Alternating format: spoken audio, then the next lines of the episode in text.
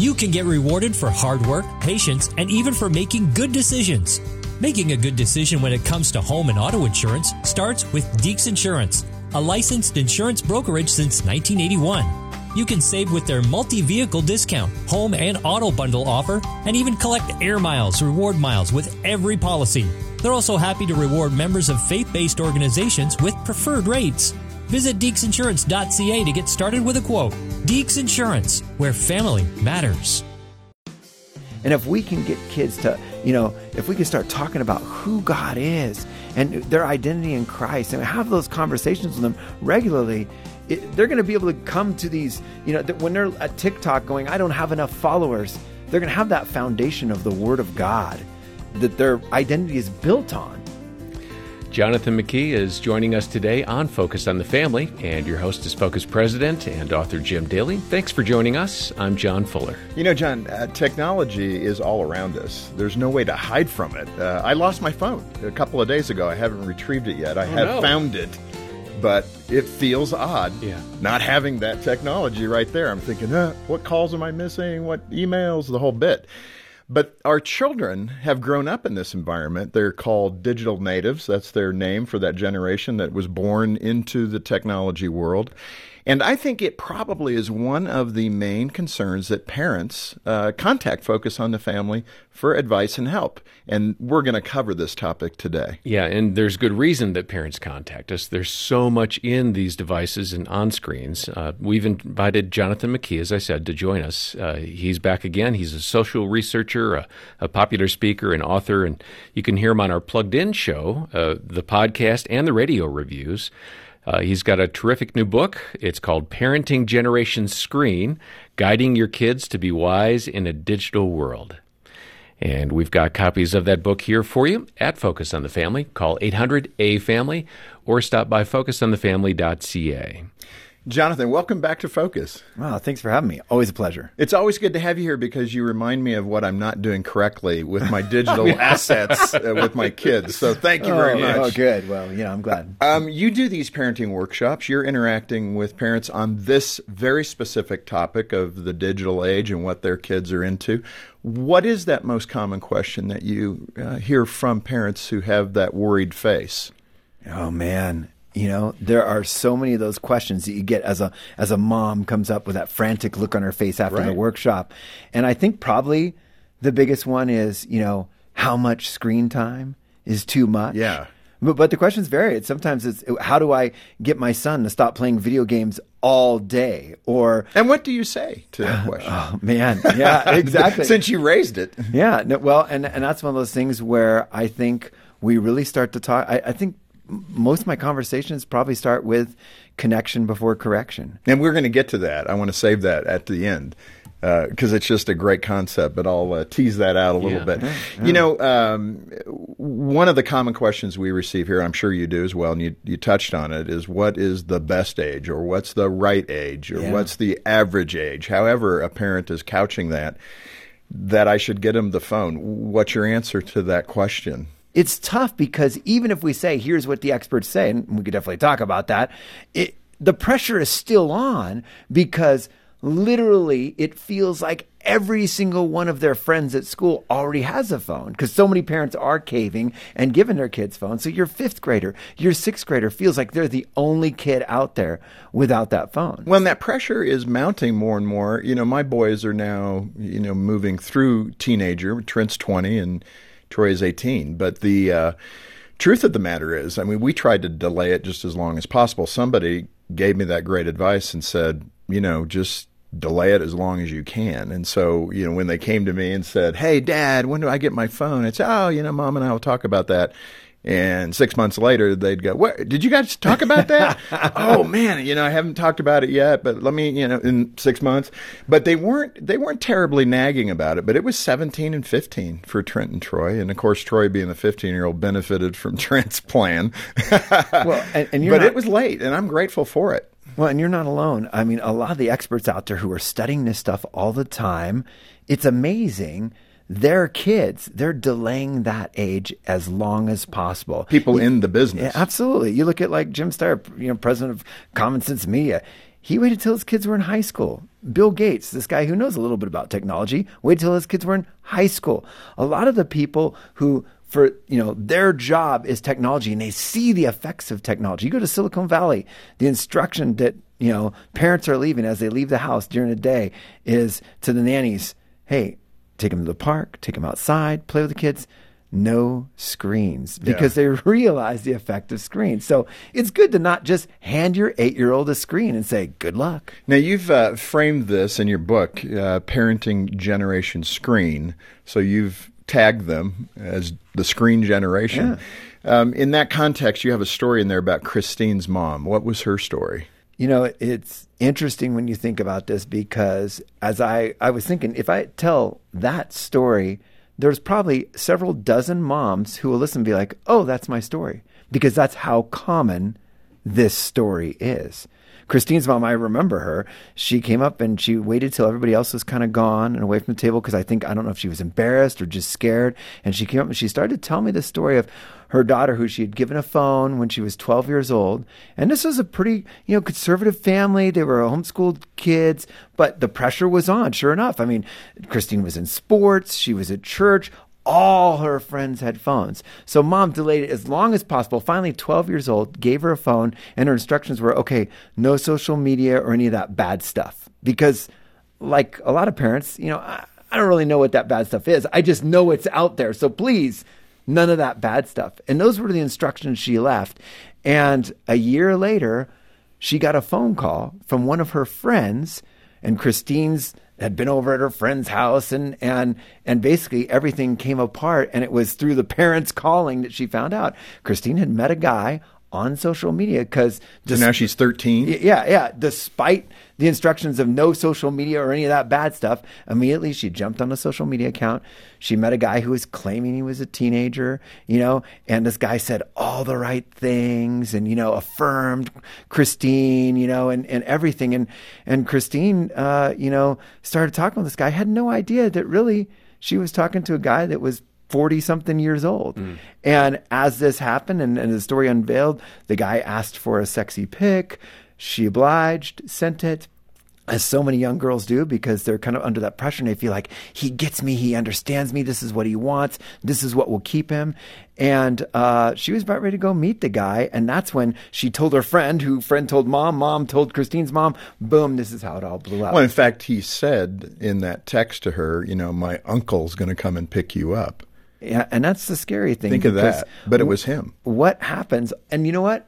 Every school I do an assembly at has a Christine story. Mm. And it's not like some point. legend that's out there. It's like, see that girl over there? You know, this is what happened to her because this is so common. This is generation. Well, let's screen. dissect this because that is so common. Um, what is the right parental approach, uh, particularly from a Christian perspective? You know, let's say that it was twelve or thirteen, and there's not dozens, there's thousands listening that may be the Christine mom story. And what is the right way for those moms and dads who haven't experienced this yet to handle this? Well, I think a lot of parents, because we don't know what to do, our tendency is to just hand them this device and say, "Well, you know more about this device than me anyway, so oh, please, so true. Be smart with it. Good luck." And that's kind of like the speech. It's like, "Please don't do anything stupid," but we don't train them because we don't know what to train them. And, and, it's so funny because when you look at like driving a car. Hmm.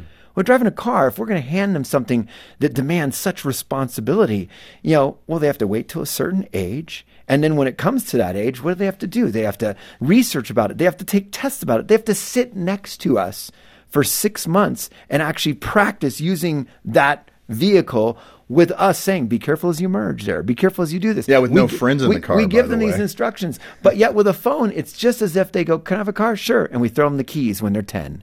You know, we don't need to just throw our kids the keys.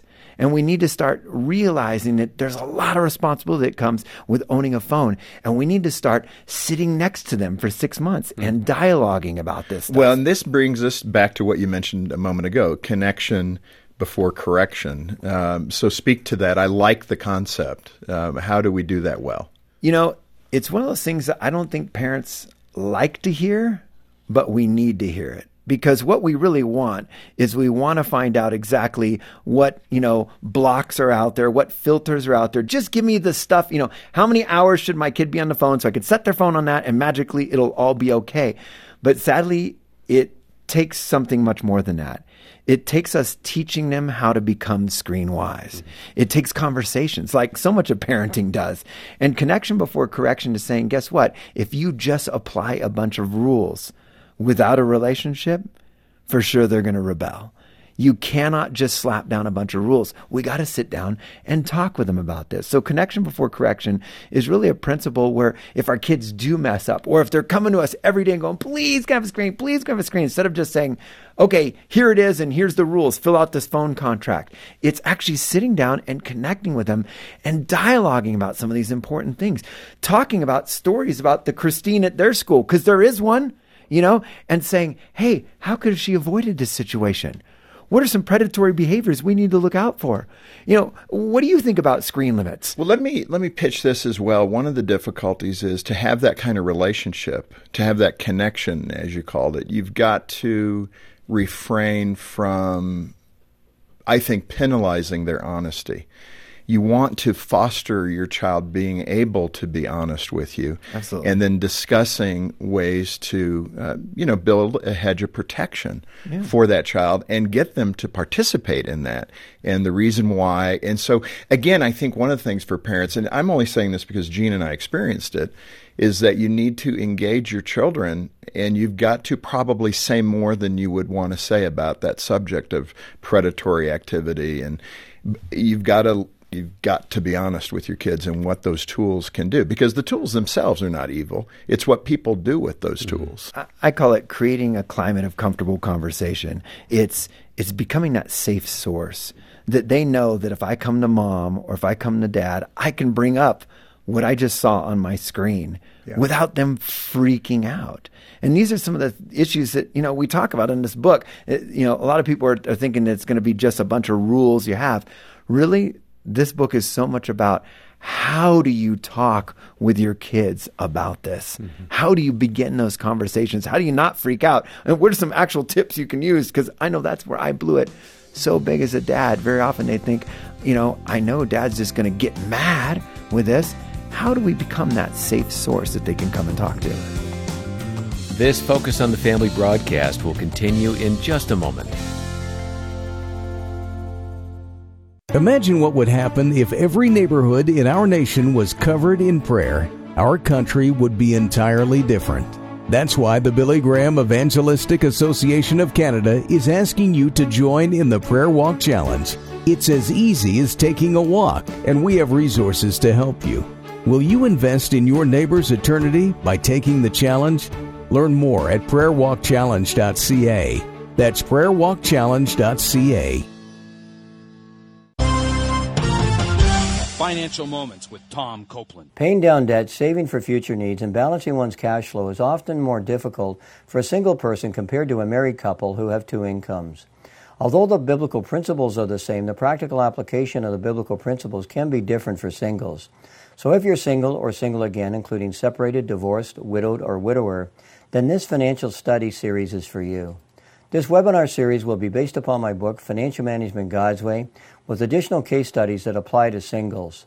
The sessions will occur on Monday evenings from 7:30 p.m. to 9:30 p.m. EST, starting Monday, August the 23rd and going for 12 weeks except for the two statutory holidays.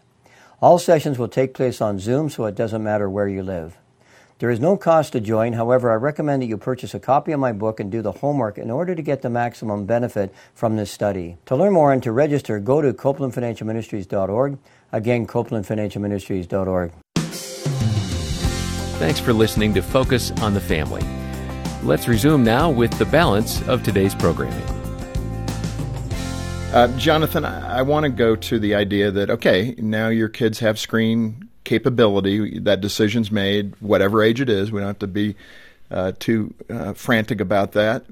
As I said, and I think you would agree, delay it as long as you can. And high school is a yeah. good time, yeah. especially for phones. But they've also got iPads and you know yeah. screen accessibility at home.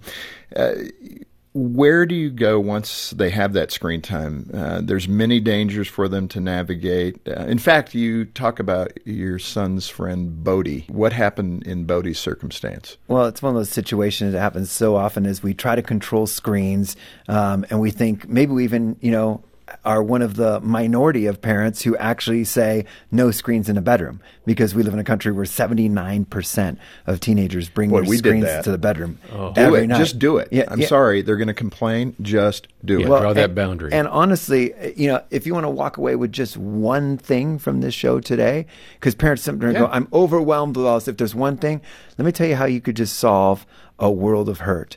If you are overwhelmed and you don't want to have a bunch of rules, have one rule no screens in the bedroom. I'd say probably almost every question I get after a workshop has the words through the night. My kid is gaming through the night. It's keeping him awake and is leading to depression through the. I mean, and that one simple thing. Well, that that was what happened with Bodie's dad. Bodie's dad said, "Hey, no screens in the bedroom." Took away the phone, but uh, guess what? He has a laptop, you know, and he didn't really think about it until he saw a glow under the door, you know, like at two in the morning, you know. And this happens all the time. As I was writing this book, one of the things I do is I always send it out to a bunch of parents to read, and I say, "Hey, give me feedback." Um, you know, and I usually send it out to like fifty to hundred parents, and and I say, "Come on, tell me what happened in your house, what didn't." And I all these moms tell me, "Well, here's what happened with my daughter," and I remember a mom reacting to that story and saying, "Oh, exact same thing happened with me with my daughter."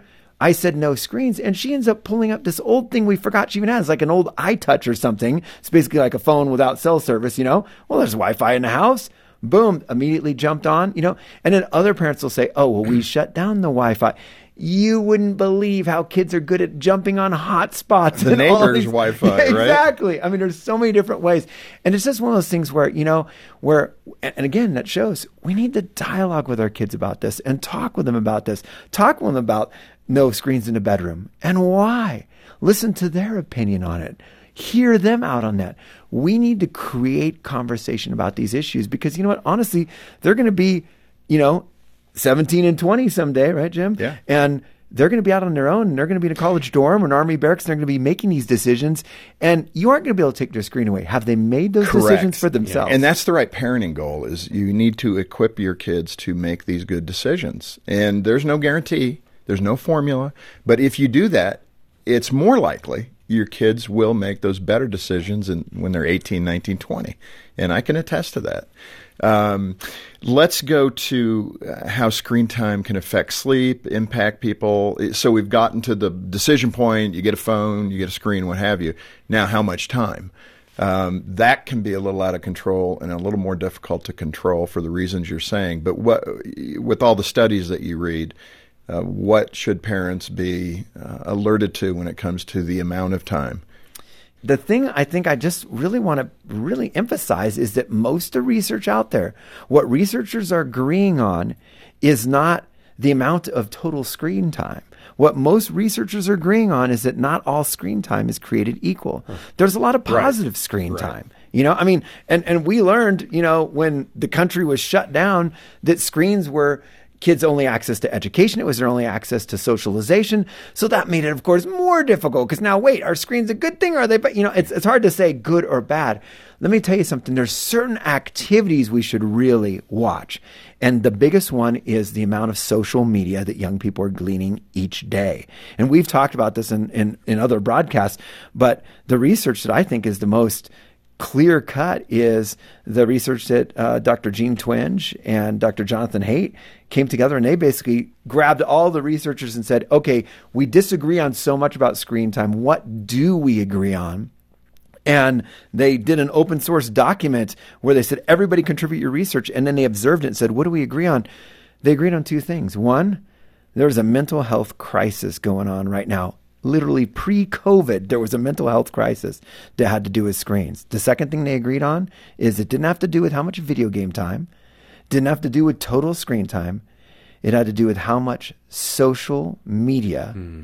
young people were soaking in each day, especially young girls. Yeah. So that's huge. That's for us to be thinking about hey, how much time specifically are kids putting themselves out there and posting stuff, hoping to get likes, hoping to get followers, eight out of 10 young people right now want to be some sort of social media influencer. They want to have their own YouTube channel, maybe in an innocent way. Maybe they want to have their own channel, you know, doing a Bible study. It you know, it could be completely innocent, but when they're putting themselves out there and they need likes, they need mm-hmm. followers, that starts to do something to your psyche. Yeah. Am I good enough? How come I don't have as many followers as them? And it's affecting them and that's where researchers are saying, watch that kind of screen time. Limit that. Jonathan, you're raising such a good point here and let me connect the dots for the Christian community listening. When we look at teen girls and teen boys too, but yeah. differently, they're both trying to figure out what's my identity. Yeah. And I think social media is where that understanding of your identity can get so twisted. It's how many people like me. And that idea that somebody likes you because they've pressed a button is not what human relationship is built on. That's not like you know me. It's just, hey, I like what you posted. I like you.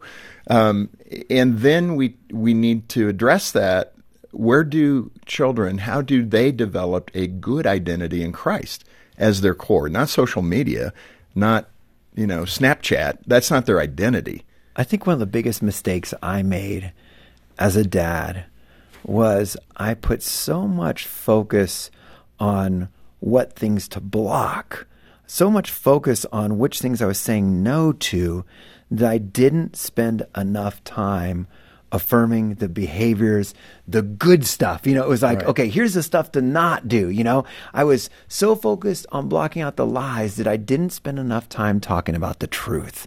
And this is where we need to, as we create these conversations with our kids, we need to talk about the truth. Some of the biggest questions in life are is who is God and who am I? Almost every issue a kid is dealing with falls in between those two questions. And if we can get kids to, you know, if we can start talking about who God is and their identity in Christ and have those conversations with them regularly, it, they're going to be able to come to these, you know, when they're at TikTok going, I don't have enough followers, they're going to have that foundation of the Word of God that their identity is built on. Uh, Jonathan, let's move to the parental control discussion because that's something. Jean and I did that. Uh, sometimes I was having to calm Jean down. I mean, that's one of the problems with parental controls. They do provide a service, but they also provide, uh, you know, some fear, uh, depending upon what the kids are looking at, etc. You have a story in the book about Don and Brian what happened with Don and Brian with parental control. Yeah, they're, they're the two extremes, and I and I changed their names to protect them.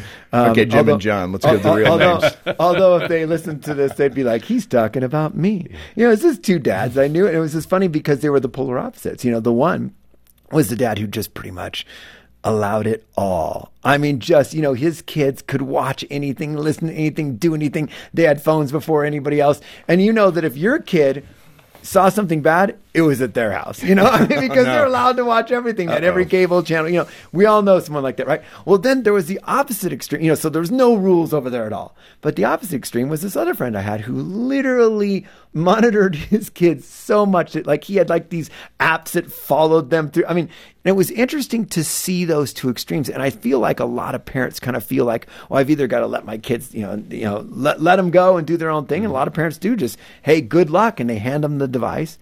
And others feel like, no, I've got to, you know, I've got to have all this software and I've got to do all this different stuff. And really, I don't think there needs to be a pressure to be either extreme. As a matter of fact, I don't think either extreme is super healthy. I do believe in parental controls. I, I'm kind of a bad guy when I say, Guess what, moms and dads? I think you should wait to give your kids screens as long as possible. I think you should not have screens in the bedroom.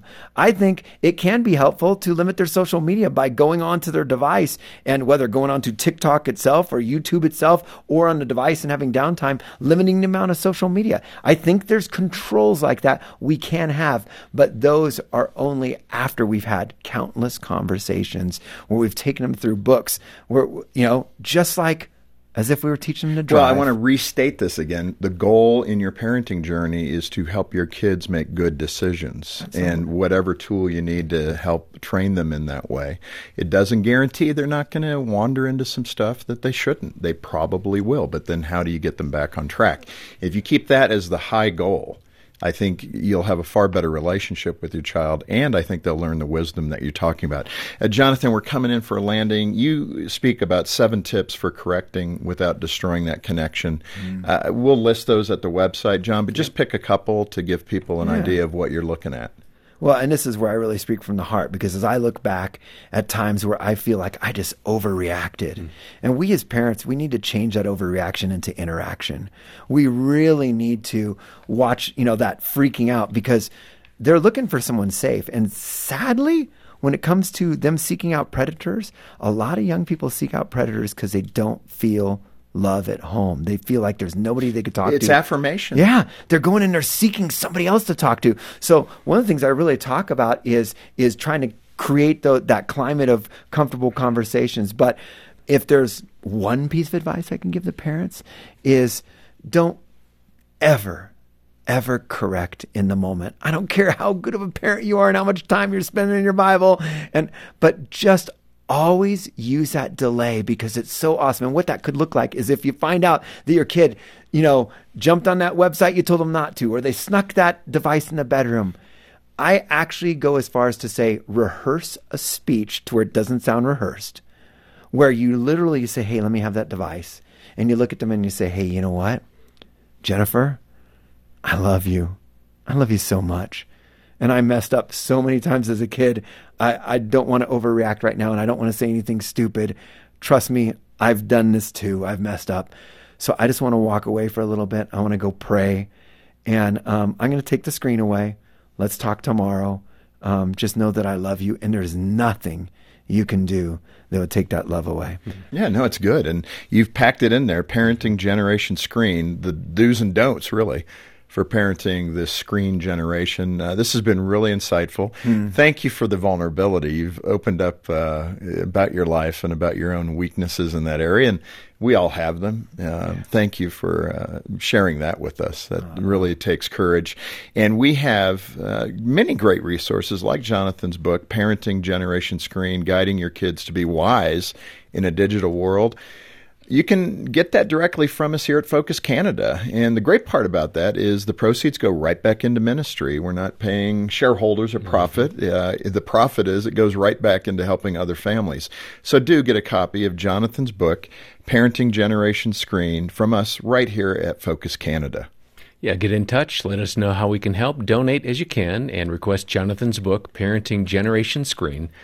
Uh, our number is 800 the letter A in the word family, 800 232 6459, or you can stop by focusonthefamily.ca.